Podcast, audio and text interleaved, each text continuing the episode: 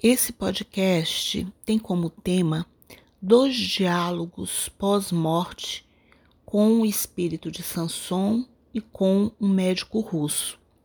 E o porquê desse tema do podcast? Em um outro podcast anterior, nós conversamos sobre o céu.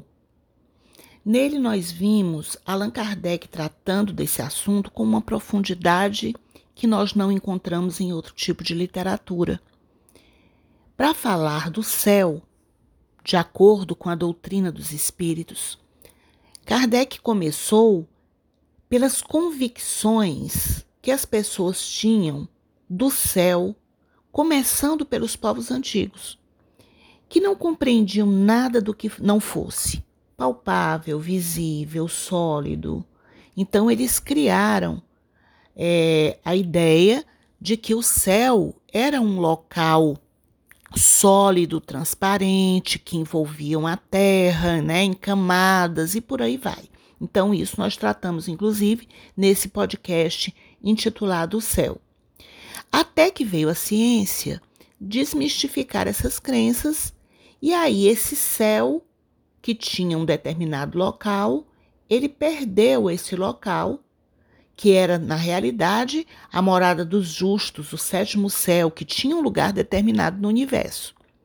Então, com a ciência, ele perdeu esse lugar. E aí o Kardec faz a pergunta, né? E aonde é que está esse céu? E ele diz que as religiões convencionais, tradicionais, elas não respondem. Então ele vem desenvolver uma teoria, né, trazida pelos espíritos de um processo evolutivo do ser humano e que esse processo evolutivo ele perpassa de uma forma alternada entre o mundo material e o mundo espiritual através das reencarnações. Daí fica dito por Kardec que o mundo espiritual ele não ocupa um lugar determinado no espaço. Ele interpenetra, ele interage com o próprio mundo material e com toda a imensidão do espaço. Então, esse processo de encarnação e desencarnação tem como objetivo a evolução moral e intelectual do indivíduo. Então, na medida em que o espírito evolui, ele adquire para si mesmo o estado de felicidade que o acompanha a todos os lugares por onde passa, tanto na condição de encarnado como desencarnado, e esse estado de felicidade, segundo Kardec lá na obra, né, onde ele trata do céu, está no indivíduo, como também o inferno. Daí, o filósofo Herculano Pires diz que a obra O Céu e o Inferno, como ciência de pesquisa, ela apresenta na sua segunda parte Kardec investigando objetivamente a situação dos espíritos após a morte. Então, Allan Kardec acentua incessantemente que as penas e as recompensas são uma consequência natural do comportamento humano na Terra. Então, na obra não aparecem como resultados né, algo criado é, aleatoriamente, eles aparecem como resultado de pesquisa mediúnica, investigação direta né, sobre a situação desses espíritos quando eles mesmos relatam a sua situação através dos questionamentos, das observações que são feitas por Allan Kardec. Então, nesse podcast, nós vamos comentar dois diálogos. O primeiro, ele é desenvolvido entre Kardec e Sanson, após a morte deste último, e um segundo diálogo que é realizado em outro país, na Rússia, com o espírito de um médico russo. Então vamos começar pelo diálogo com Sanson. Quem era Sanson? O senhor Sanson, ele era um antigo membro da Sociedade Espírita de Paris e ele morreu no dia 21 de abril de 1862 após um ano de uma doença que ele teve com grandes padecimentos, com grandes sofrimentos. Prevendo a sua morte, Sanson dirigiu a Kardec uma carta, lembrando uma solicitação feita há cerca de um ano. Sanson pediu que, no caso de uma súbita, súbita desencarnação, Kardec o evocasse evocasse o seu espírito o mais rapidamente possível e sempre que ele julgasse conveniente, a fim de que Sanson pudesse proporcionar os meios de estudar fase por fase, através das evocações, as diversas circunstâncias decorrentes da morte, que, segundo Sanson, para os espíritas, é apenas uma transformação, segundo os desígnios impenetráveis de Deus, diz ele, mas sempre útil ao fim a que ele se propôs. Então, para atender o desejo de Sanson de ser evocado o mais cedo possível, após o seu desencarne, diz então Kardec ter se dirigido à câmara mortuária, ou seja, ele ainda estava no caixão, né, no velório, com alguns membros da sociedade e na presença do corpo, deu-se a comunicação seguinte, uma hora antes do enterro. Então, relata Kardec, tínhamos com isso um duplo objetivo o de cumprir a última vontade de Sanson e de observar mais uma vez a situação da alma num instante assim tão próximo da morte. É isso que é isso com um homem eminentemente inteligente, que era o Sanson, esclarecido e profundamente convicto dos princípios espíritas. Então, diz Kardec, interessava-nos verificar a influência dessas convicções sobre a situação do espírito, colhendo para isso as suas primeiras impressões. E acrescenta: nossa expectativa não foi frustrada. O senhor Sanson relatou com perfeita lucidez o instante da transição. Ele havia assistido à sua própria morte, vendo-se também renascer, circunstância pouco comum e que se deve à elevação do seu espírito. Esse renascer no sentido de ele partir, né? Romper os laços materiais e se apresentar como espírito já no plano espiritual. Daí, ele relata como foi feita a, a evocação. Né? Então, eles estão lá no, no, ainda no velório, que ele chama de câmara mortuária, e ele faz a evocação. Então, a evocar é recordar, é lembrar dele, é por pensamento, né, atraí-lo para essa comunicação. E assim que Kardec faz essa evocação, Sanson responde ao chamado dizendo: Atendo ao vosso chamado para cumprir a minha promessa. Então, dito isso, Kardec diz para ele que está cumprindo um dever e sentindo um prazer enorme né, de evocar o mais cedo possível após a morte dele, como era o desejo do Sanson. E ele agradece né, a Deus, agradece a Kardec pela boa vontade e diz que está ainda se sentindo fraco e trêmulo. Daí Kardec pergunta se ele sofreu tanto, né? Que podemos, segundo ele pensa, né, perguntar como você está agora. Você ainda sente aquelas dores que você sentia, né?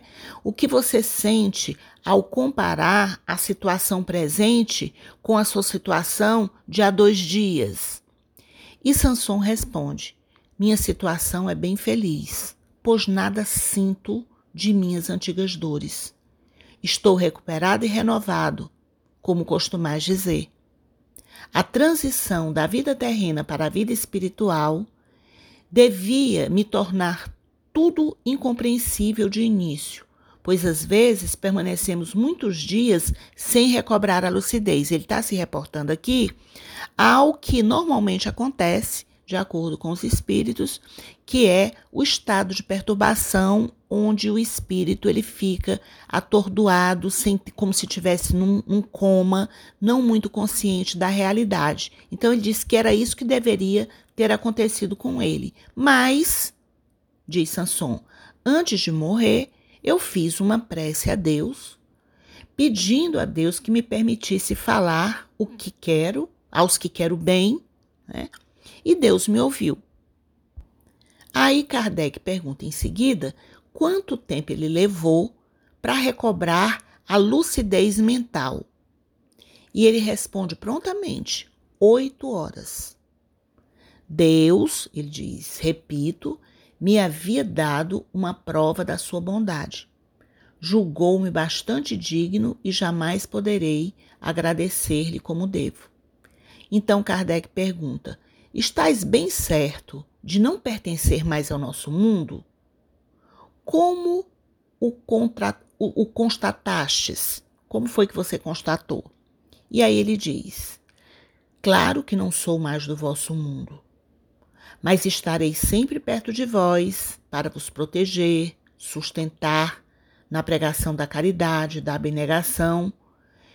Além disso, ensinarei a verdadeira fé, a fé espírita que deve elevar a crença do justo e do bom. Sinto-me forte, bastante forte.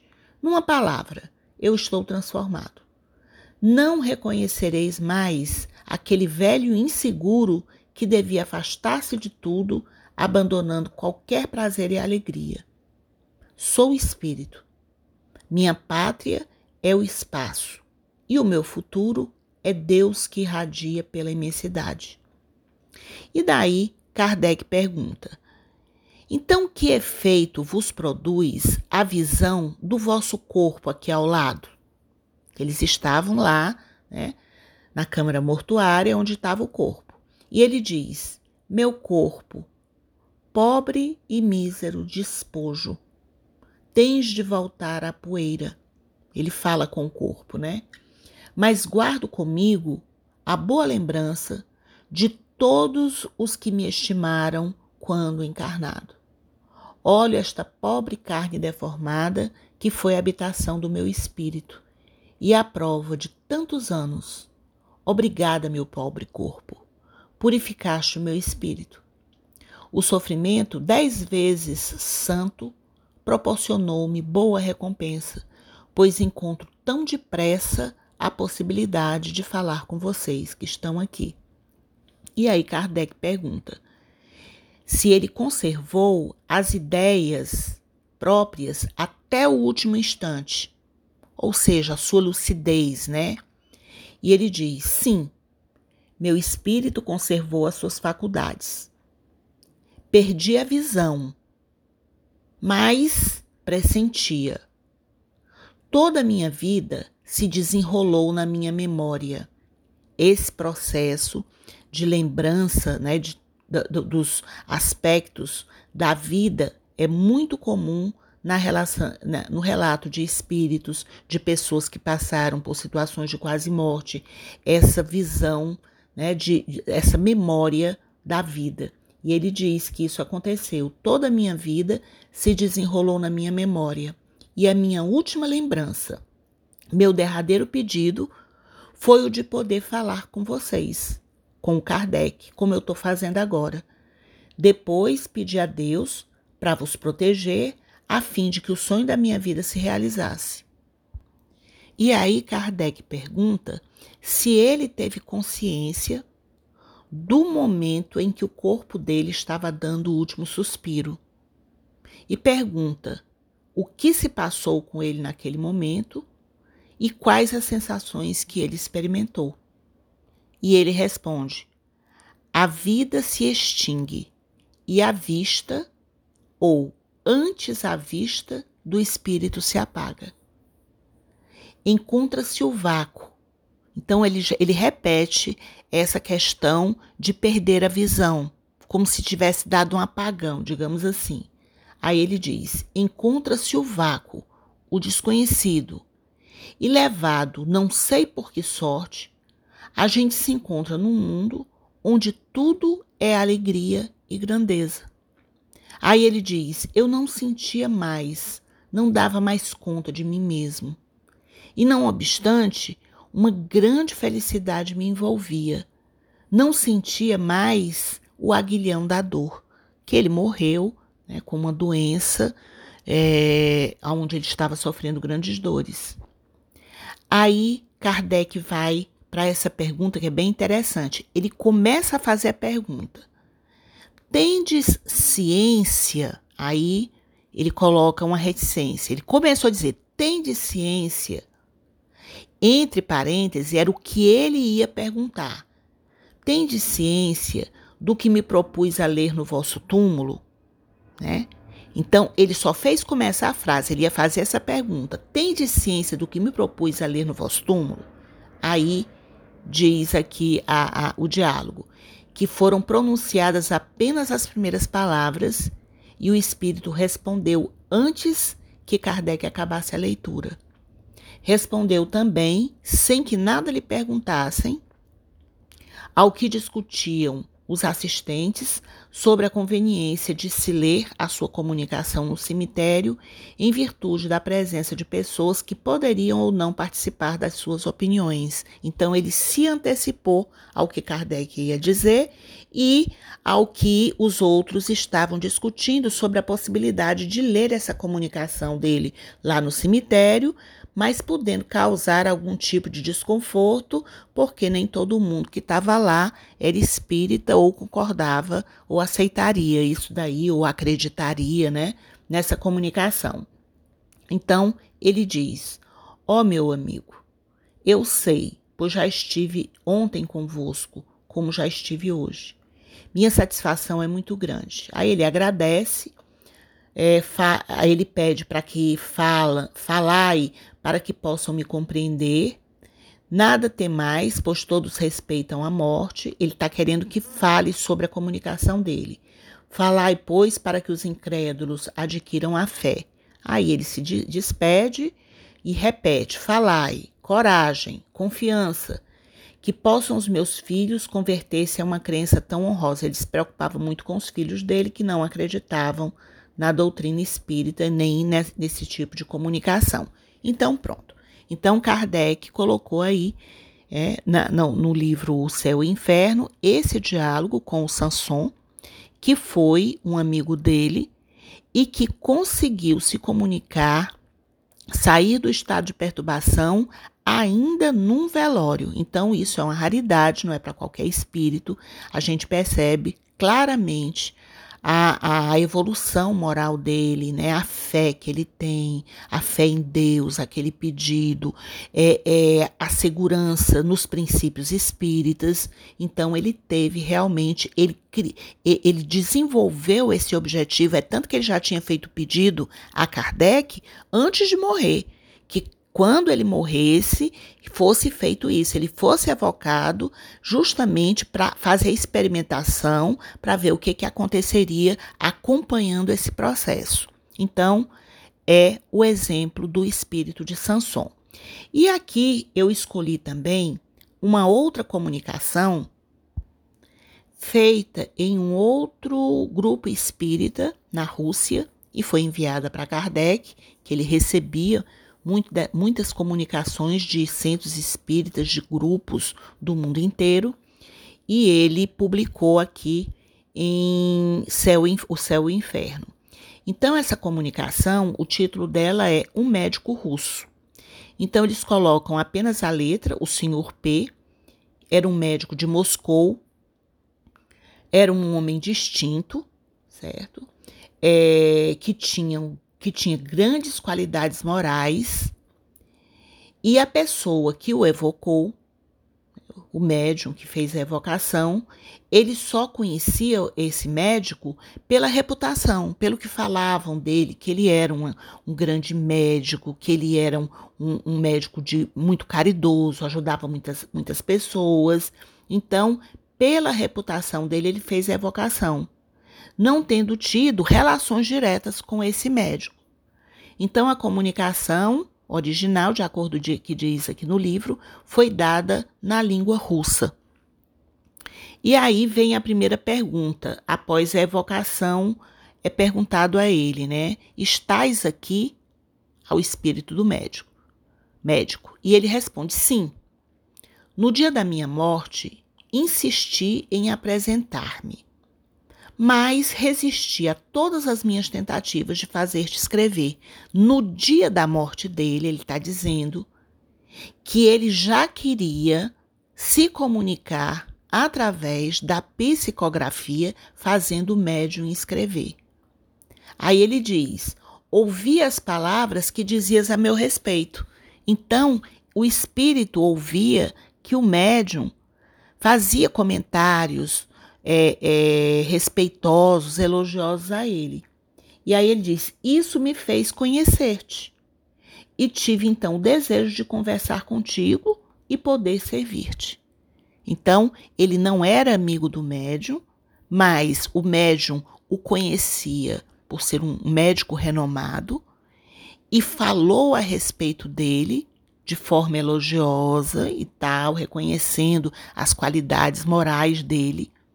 E ele disse que nesse momento ele já teve a vontade de se comunicar através da psicografia com ele.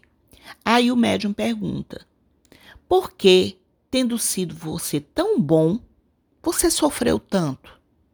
Aí ele responde: foi uma graça de Deus do Senhor, ele diz, que desejava me fazer sentir dessa maneira o valor da minha libertação e fazer-me avançar o mais possível neste mundo. Então, ele entende que todo o sofrimento dele tinha como objetivo ele valorizar a libertação, a passagem dele para o outro lado da vida. E assim ele avançar ainda mais no mundo espiritual. E aí é feita a outra pergunta: a ideia de morrer te aterrorizou? Ele disse: não. Eu tinha muita fé em Deus para isso. Então aqui nós já percebemos que era um espírito que tinha uma grande fé em Deus. E essa fé permitiu que ele não se aterrorizasse com a morte. E vem a pergunta seguinte: a separação foi dolorosa? E ele respondeu prontamente que não. O que chamam de último momento não é nada. Senti apenas um estremecimento muito rápido e logo após já me encontrava muito feliz de haver me desembaraçado da minha miserável carcaça. Então, a semelhança entre ele e, e Sanson, nós observamos que eram pessoas que vinham num processo de doença, de sofrimento e que já estavam prontamente preparados para se desvencilhar do corpo, né, desse corpo já sofrido é, e tal. Então a gente observa que tanto ele como Sanson repetem essa, essa sensação de alívio de encontrar a felicidade ao se desembaraçar desse corpo já acabado, né, adoentado e tal. E aí vem outra pergunta. E o que aconteceu então? Aí ele disse: Tive a ventura de ver que numerosos amigos vinham ao meu encontro, desejando-me as boas-vindas, principalmente aqueles que eu tivera a satisfação de ajudar. Então vamos ver aqui a diferença. Sanson, ele tinha um objetivo, um propósito. O que que ele queria? Era poder desencarnar e ter a condição de conversar com Kardec para passar para o Kardec as impressões que ele teve nesse desencarne. Esse, o médico, ele não tinha esse tipo de propósito. Então ele morreu, né, com fé em Deus. Era um homem que tinha uma história de vida, né, digna, né, é, é, é respeitável. Então, o que, que acontece com ele que nós observamos? Primeiro, a sensação de alegria e de alívio ao libertar-se daquele corpo, que ele chama de carcaça. E o que, que aconteceu em seguinte, logo em seguida para ele? Foi a recepção de amigos, de pessoas que ele ajudou, que ele tratou, que ele cuidou. Então, ele teve uma recepção amorosa, digamos assim. E aí, perguntam a ele: em que região você está? Né? Pergunta a ele: é, você está em algum planeta? Onde é que você está? Que região é essa? E ele diz interessante: ele diz o seguinte: ao redor dos planetas há o que chamas espaço. Então, mais uma vez, a questão já dita por Kardec, pelos espíritos, tem um local definido. Eu estou no céu, um local assim. Eu não. Eu estou no espaço. O mundo espiritual ele permeia tudo. Então ele diz: ao redor dos planetas há o que chamas espaço. E é aí que eu me encontro. Aí ele vai e faz uma observação. Mas quantas graduações existem nessa imensidade, nesse espaço, das quais o homem não faz nem ideia? Quantos degraus, aqui no sentido figurativo, né? De elevação, existem nesta escada de Jacó, ele está usando o sentido figurado, que vai da terra ao céu, ou seja, ao estado de felicidade plena. Ou seja, do aviltamento da encarnação no mundo inferior, como o vosso, até a depuração completa da alma. Então, aqui onde me encontro, não se chega senão depois de muitas provas, o que vale dizer de muitas encarnações. Então, observa-se que ele é um espírito, né, que se encontra num estado de felicidade no espaço em um local que pode se considerar, pela sua felicidade, pela sua sensação de liberdade, como se fosse o céu. Então, deves ter tido muitas existências. Foi a pergunta feita né, pelo, pelo médium.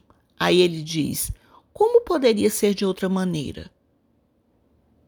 Não há exceções na ordem imutável estabelecida por Deus, que é a, a, a, o entendimento que não dá para que numa única existência alguém adquira todas as condições de elevação moral e intelectual, se, se desvincule de vícios. Isso é impossível. Então, essa condição de estar num local, no espaço de felicidade, de liberdade, perpassa por uma jornada, por uma caminhada evolutiva. Então, o, o, o médium perguntou: então você teve muitas existências para você já estar num local, num local tão bom como você está? Aí ele diz: como poderia ser de outra maneira? Não há exceções na ordem imutável estabelecida por Deus. A recompensa só pode ser dada após a vitória na luta. E quando a recompensa é grande, necessariamente a luta também o foi. Mas a vida humana é tão curta que a luta só se realiza de fato através de intervalos. E esses intervalos são as diferentes existências sucessivas. Ora, desde que estou num degrau elevado, é certo que atingi essa felicidade por uma sucessão de combates, nos quais Deus me permitiu a vitória algumas vezes. E aí vem a pergunta seguinte: Em que consiste a tua felicidade? Em que consiste a tua felicidade? E ele responde: Isso é mais difícil de te falar e compreender. A felicidade que sinto é um contentamento extremo de mim mesmo. Não pelos meus méritos, o que seria orgulho, e o orgulho é a marca dos espíritos maus. Mas um contentamento, por assim dizer, imerso no amor de Deus, no reconhecimento da sua infinita bondade. É a alegria profunda de ver o bom e o bem e de poder dizer: talvez eu tenha contribuído para o melhoramento de algumas criaturas que se elevaram ao Senhor. A gente se sente como que identificada com a felicidade. É uma espécie de fusão do espírito com a bondade divina. Tem-se o dom de ver os espíritos mais puros, de compreendê-los em suas missões, sabendo que também se chegará lá. Pode-se entrever no infinito incomensurável as regiões resplandecentes do fogo divino, chegando-se mesmo a ofuscar-se ao contemplá-las através do véu que ainda as envolvem. Mas que digo eu? Compreendes as minhas palavras? Diz o Espírito. Esse fogo de que falo, pensas que seja, por exemplo, semelhante ao sol? Não, não. É alguma coisa indizível para o homem. pois as palavras só exprimem os objetos, as coisas físicas ou metafísicas de que se tem conhecimento pela memória ou pela intuição da alma, enquanto não podendo ter nenhuma memória do desconhecido absoluto, não se dispõe de termos que possam dar essa compreensão. Mas fica sabendo que é já uma felicidade imensa pensar que se pode subir infinitamente. Então veja, ele está dizendo que fica complicado até você dizer, explicar sobre isso, porque é algo que ninguém vivenciou, que ninguém conhece, que não tem, você não tem uma lembrança daquilo. Nós falamos normalmente, como ele diz aqui, é alguma coisa indizível, pois as palavras exprimem o que? Os objetos que a gente conhece, coisas físicas ou metafísicas de que se tenha conhecimento pela memória, pela intuição da alma. Mas enquanto a alma não vivenciou aquilo, nem sequer isso ela tem para poder expressar. Ele diz que é, é a memória do desconhecido absoluto. Mas que já é uma felicidade pensar que se pode subir infinitamente, que esse processo de evolução, de felicidade, ele é infinito. E aí vem a pergunta do médium. Tiveste a bondade de dizer que me queres ser útil. Em que? Eu pergunto a você. Você vai me ser útil em quê? Você me disse que tem, você quer ser útil a mim. Mas em que? Aí ele responde: Posso ajudar-te nos momentos de desânimo, amparar-te nas fraquezas, consolar-te nas angústias. É interessante lembrar que esse espírito não tinha nenhuma relação com esse médium e que ele buscou se comunicar através dele pelos comentários, pelas lembranças e observações que o médium fez a respeito dele.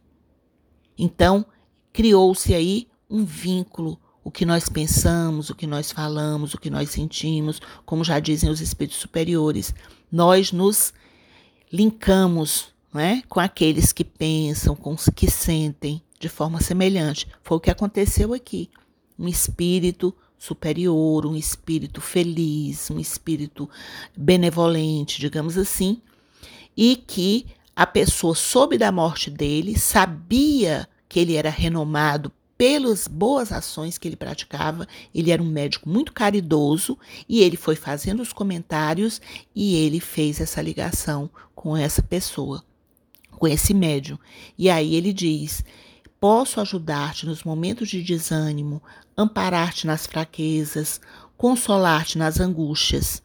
Se a tua fé for abalada por alguma perturbação e te sentires vacilante, me chama. Me chame mesmo.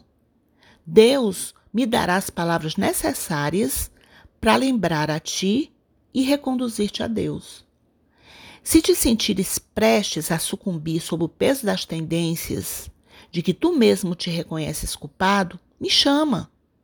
Eu te ajudarei a carregar a tua cruz, como Jesus foi ajudado a carregar a dele, aquela em que devia tão altamente nos proclamar a verdade, a caridade. Se fracassares ao peso das amarguras, se o desespero te dominar, me chama também.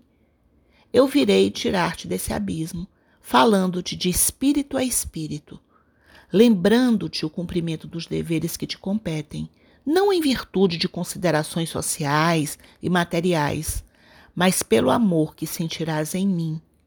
Amor que Deus dispensou ao meu ser para que o transmita aos que ele pode salvar. Tem, sem dúvida, amigos na terra. Eles partilham, né, talvez, das tuas dores, tens, sem dúvida, amigos na terra. Repetindo. Eles partilham, talvez, das tuas dores e talvez já te socorreram. Nas aflições, vais procurá-los, levar-lhes os teus lamentos e as tuas lágrimas, e eles te dão em troca essa prova de afeição que são os seus conselhos, o seu apoio, as suas atenções. Pois bem, não pensas que um amigo daqui seja também um bom achado? Então ele está dizendo: se você tem na terra né, amigos encarnados que lhe ajudam, que lhe consolam, que você troca ideias. Aí ele pergunta: será que você acha que você também não vai ter amigo aqui do, do, do outro lado? Né? Então ele diz: não é consolador poder dizer, quando eu morrer, os meus amigos da terra estarão à minha cabeceira orando por mim e chorando sobre mim, mas os meus amigos do espaço estarão no limiar da nova vida e virão sorridentes ao meu encontro, para me conduzirem ao lugar que eu tiver merecido pelas minhas virtudes? Realmente é muito lindo isso que ele diz, né?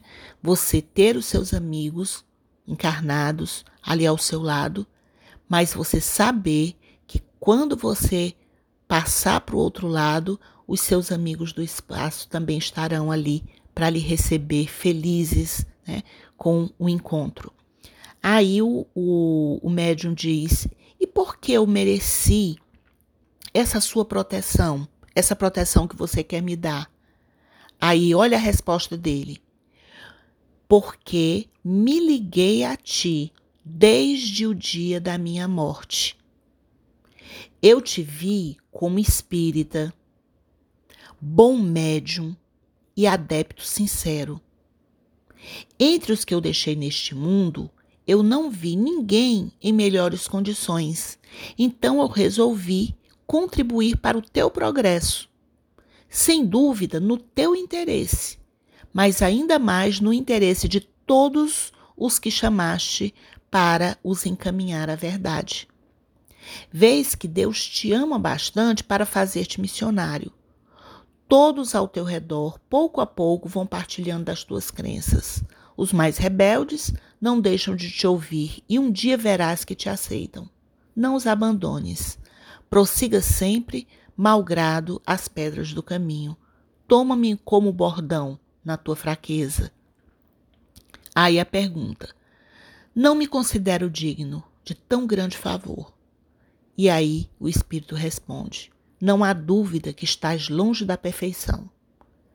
Mas o teu ardor na difusão das boas doutrinas, no alento à fé dos que te ouvem, na pregação da caridade, da bondade, da benevolência, mesmo quando procedem mal contigo, tua resistência aos impulsos da cólera que facilmente podias satisfazer contra os que te aborrecem ou menosprezam as tuas intenções, tudo isso, felizmente, serve de contrapeso ao que ainda possuis de mal. É um poderoso contrapeso com o perdão, como o perdão. Deus te cobre com as suas graças através da faculdade que te deu, que é a mediunidade, e que cabe a ti desenvolver pelos teus esforços, a fim de trabalhar eficazmente para a salvação do próximo. Deixo-te, mas conta comigo. Trata de moderar os teus caprichos terrenos e de viver mais frequentemente com os teus amigos deste lado. E aí, ele encerra aqui essa comunicação. Então, o nosso podcast tem uma base maravilhosa de conforto, de consolo, de reflexão, que é de sabermos pela experiência, pela análise correta e segura da condição dos espíritos felizes, daqueles que trazem em si o céu, a paz, a alegria, a comunhão com o amor de Deus.